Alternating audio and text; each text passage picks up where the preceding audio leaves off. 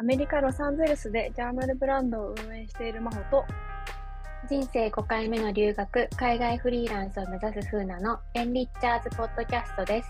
このポッドキャストでは、ジャーナリングやノート術でやりたいことを見つけた2人が、ジャーナリングを通してどうやって行動してきたかについて話す番組です。自分は何がしたいんだろうどんな人でいたいんだろう海外に住みたいけど、そこでやりたいことは何だろうこんなお悩みを持ったあなたへ、私たちと一緒にジャーナリングでやりたいことを見つけませんか？今回はエピソード14っていうところで、私が最近ね、あの、ロサンゼルスの文房具屋さんで働き始めたんですけれども、いきなりね、働き始めたから、あの、なんでなんでだろうって思ってる人も もしかしたらいるかもしれないので、ジャーナリングと関連して文房具屋さんっていうとこもあるので、その辺も話していけたらと思います。私、インスタ見てびっくりしました。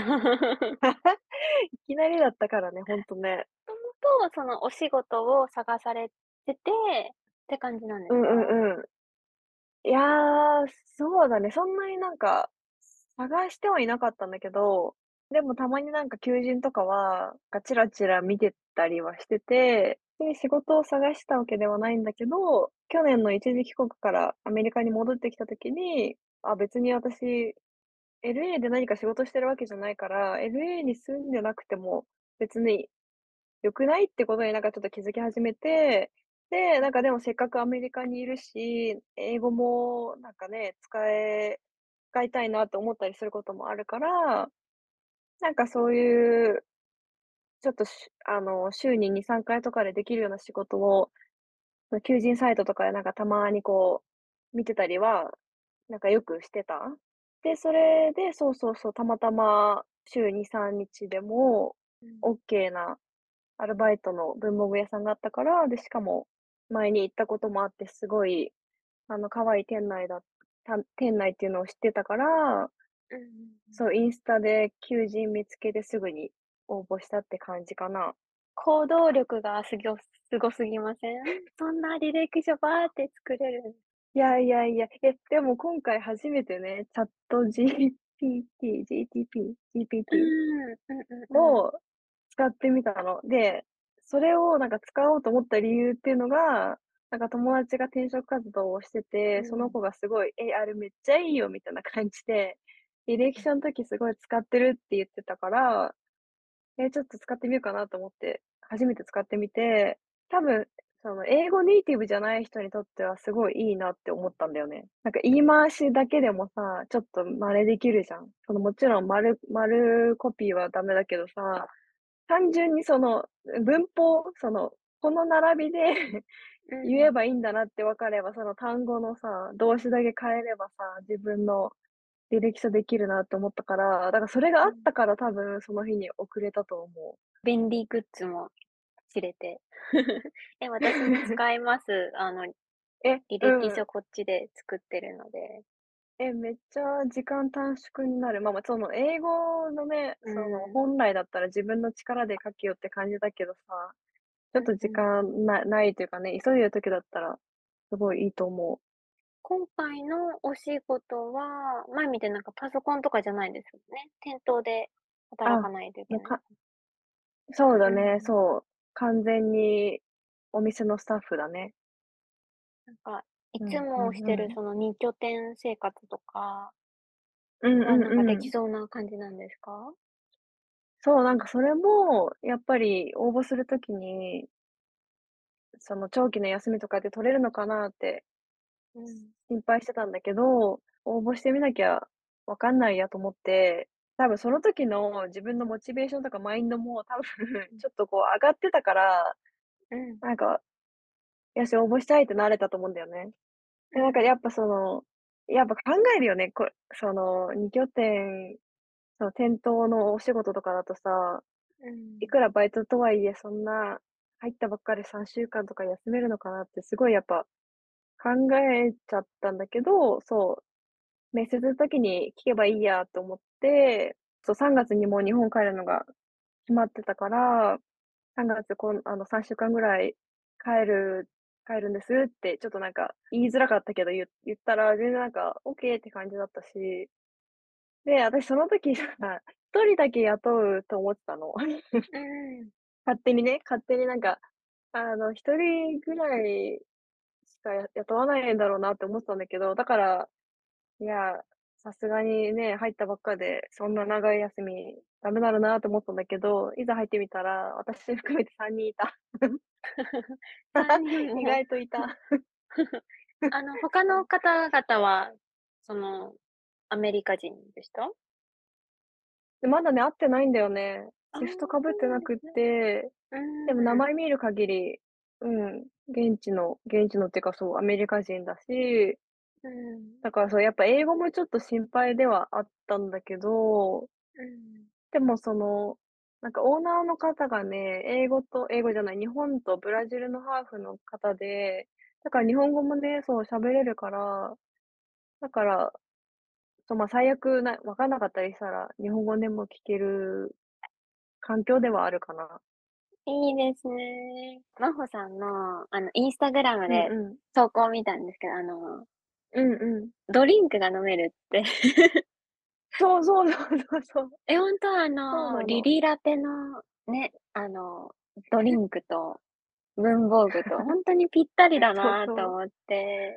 いや、ね、ほんとだよね。うん、そう、リリラテ、うん。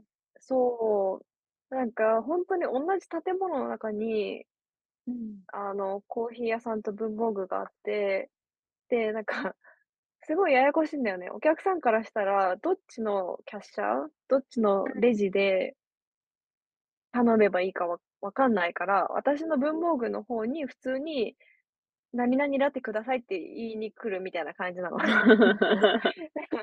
だから多分お客さんからしたら、レジが2個あると思ってるんだよね。コーヒー屋さん用のレジがうん。2個ある、もしくはコーヒーと文房具の同じお店で、あの、どっちも同じレジで払うって思ってる思う人が多いと思うんだよね。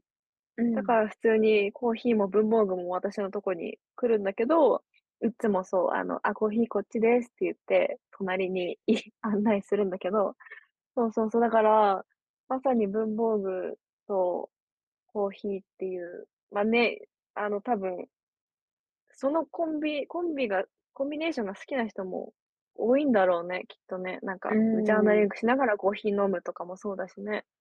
だから、そう、ほんとに、まさに理想理想的、ま、コーヒーもね、無料で毎日飲めるし、ええ、そう、いいな。そう、そう。で、しかもさ、レジの横に コーヒー置いてるってすごくない？確かに日本じゃちょっとでき考ない。えらんないでしょ？なんうか、あそ。こにコーヒーあの、な何あの、コーヒー置くやつなんていうの、スタンド？スタああ、コーヒースタンドじゃなくて、ドリンなんだっクの置くけ、さ、コースター？コースター、そうそうそう。コースターレジの横にあるから使ってみたいな感じで言われて、ああ、ここで飲んでいいんだみたいな。なんかもう日本だと私カフェで働いてて、なんか、しかもコーヒーなんて。無料でそもそも飲めないし、飲うめるとして。も、ここそこそしゃがんでえ、飲んで立ち上がって。その、従業員割みたいなもああ、それはありました。従業員割、うん。なんかブラックコーヒーは無料だったんですけど、うんうんうもうラ。テとかだと、もう従業う員割引。しかなかった。うん。そっか、ま、さすがに無料では飲めうないか。ん。え、しかもそうだよね、しゃがんでこそこそって感じだよね。うん。それはマジでアメリカはすごいよね。アメリカはっていうか、ま、海外わかんないけど。うん。しかもその、文房具とコーヒー屋さんってほんと違うビジネスなの。違うん。うお店だから、え、違うお私店なんですか？え、そう、違う、そう、ややこしいんだけど、違うおえ、店それでも。無料で飲めるんですか？すごいよねすごいよね。ハッピーすぎる。え、ハッピーすぎるでしょ？しかも毎日。だから、ま、多分そのオーナー同士が仲良くやってるんだと思うんだよね。うん。で、まあ、ほんとにおんなじ建物で一緒に働いてるからでも、まあ、違うビジネスが2つあってみたいな感じうん。で、そうそうそう、文房具の方はなんか2人体制ぐらいでいつもやってて、コーヒーの方も2人ぐらいでやっててみたいな感じ。え、私も働きたい。幸せな空間。ひ。いやー、ほんとに、お客さんとかもさ、文房具好きな人がね、多いし、で、意うん。外となんか男性も多くてびっくりしたの。へえ。男性どんなの買われてくんですか？この前はね、うん。ペン。ペンをペン。ペンをね、なんか、ジャーナリング用に買ってってて、うん。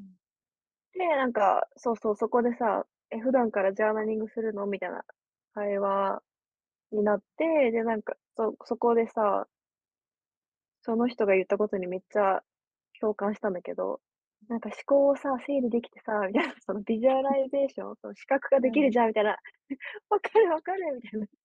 もうそのその人とずっと喋ってたかったぐらい、なんか すごい、ももっと聞きたかったもん。なんか、うー男ん。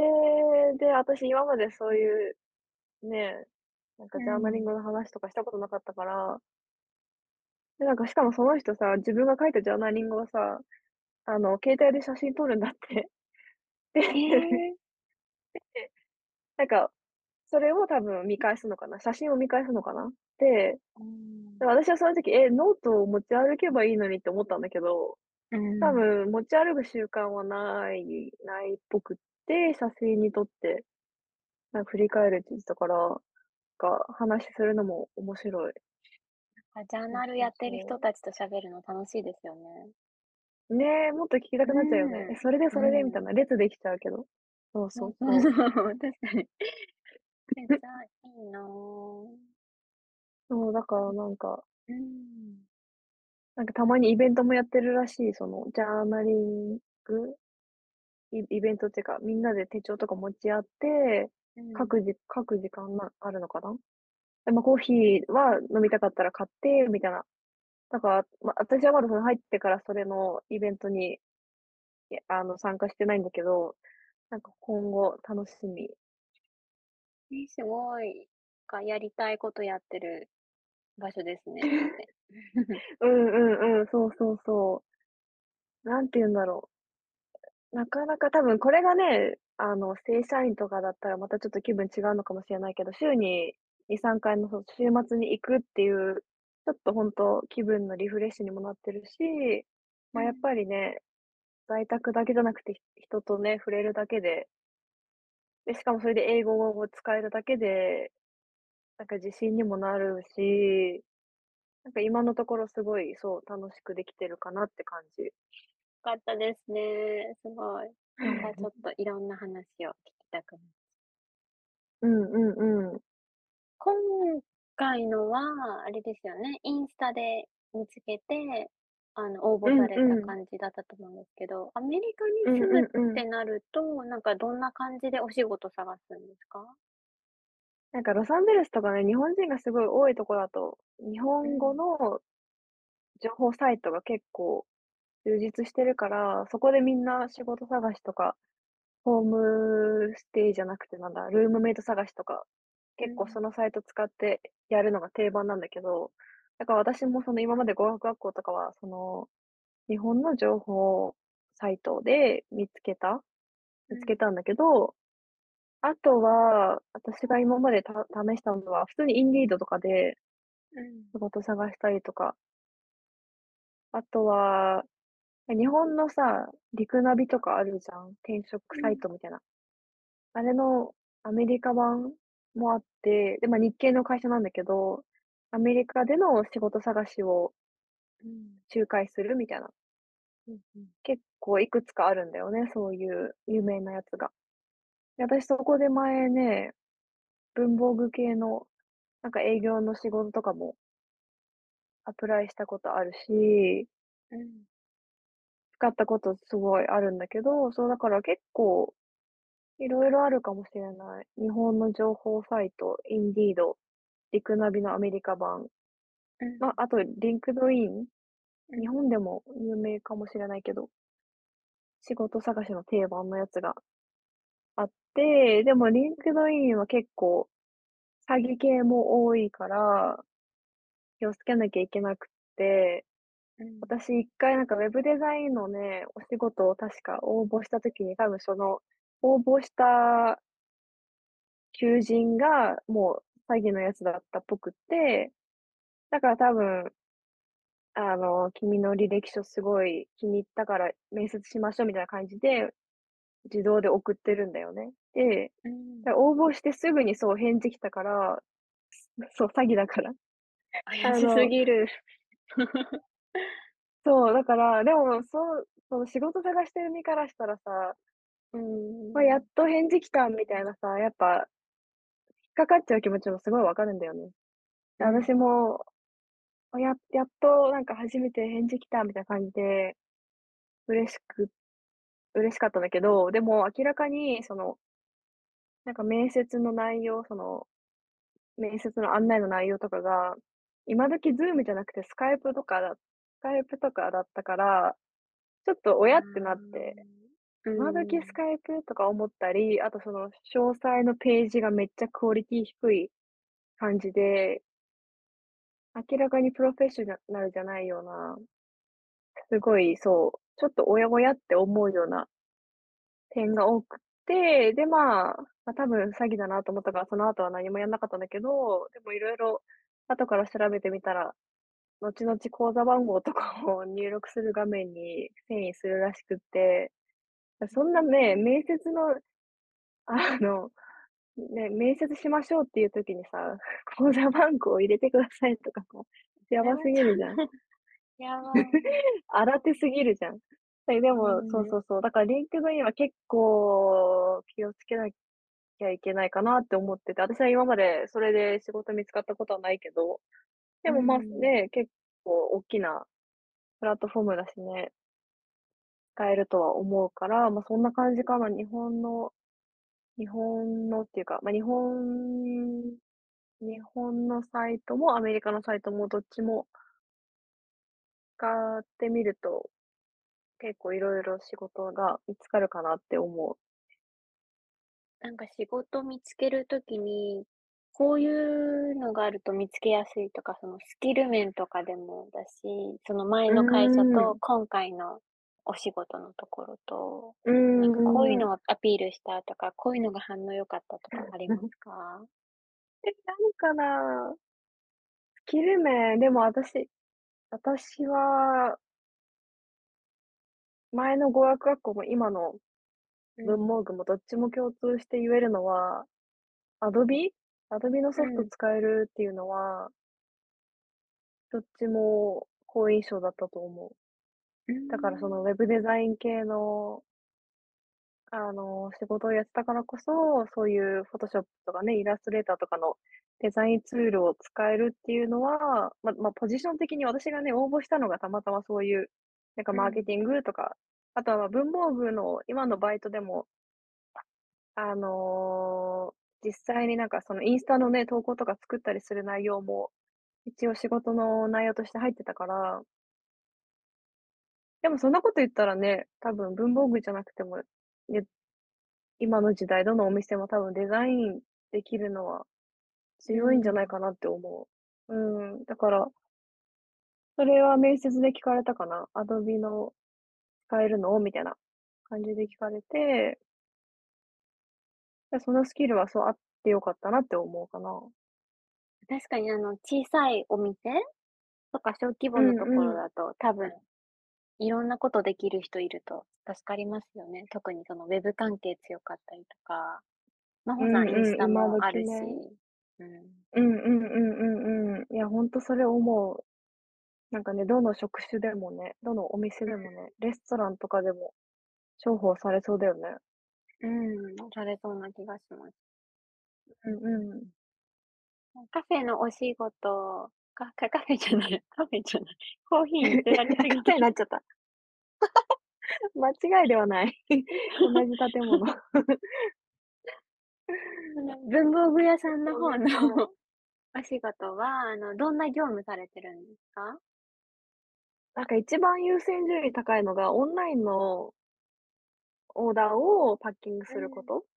うん、だから出勤したらまず、ま、お店開けて、結構その1日の夜中の間とかに10件ぐらいとか、うん。オーダーがね、入ってたりするから、その店内にある商品を発送してるから、そう、店内からオーダーしたオーダー来てるものを取って、で、それを一つずつ、まあ、ラッピングして、で、あとメッセージもね、一言こう書くんだけど、うん。で、私はね、その、メッセージでちょっと苦戦するよね。やっぱネイティブじゃないからさ、めっちゃ多分うん。さ、かた堅苦しいさ、ごなんかご購入ありがとうございますみたいな、多分 なっちゃうから、だからその辺はちょっとまだまだなんか自分だけのこう、なんていうの、いなんかいつも言うやつ、言うフレーズとかをさ、決めるうん。までになんか、まだ定着してないんだけど、そのメッセージ書いたり、メッセージ書いてそれも一緒に入れて、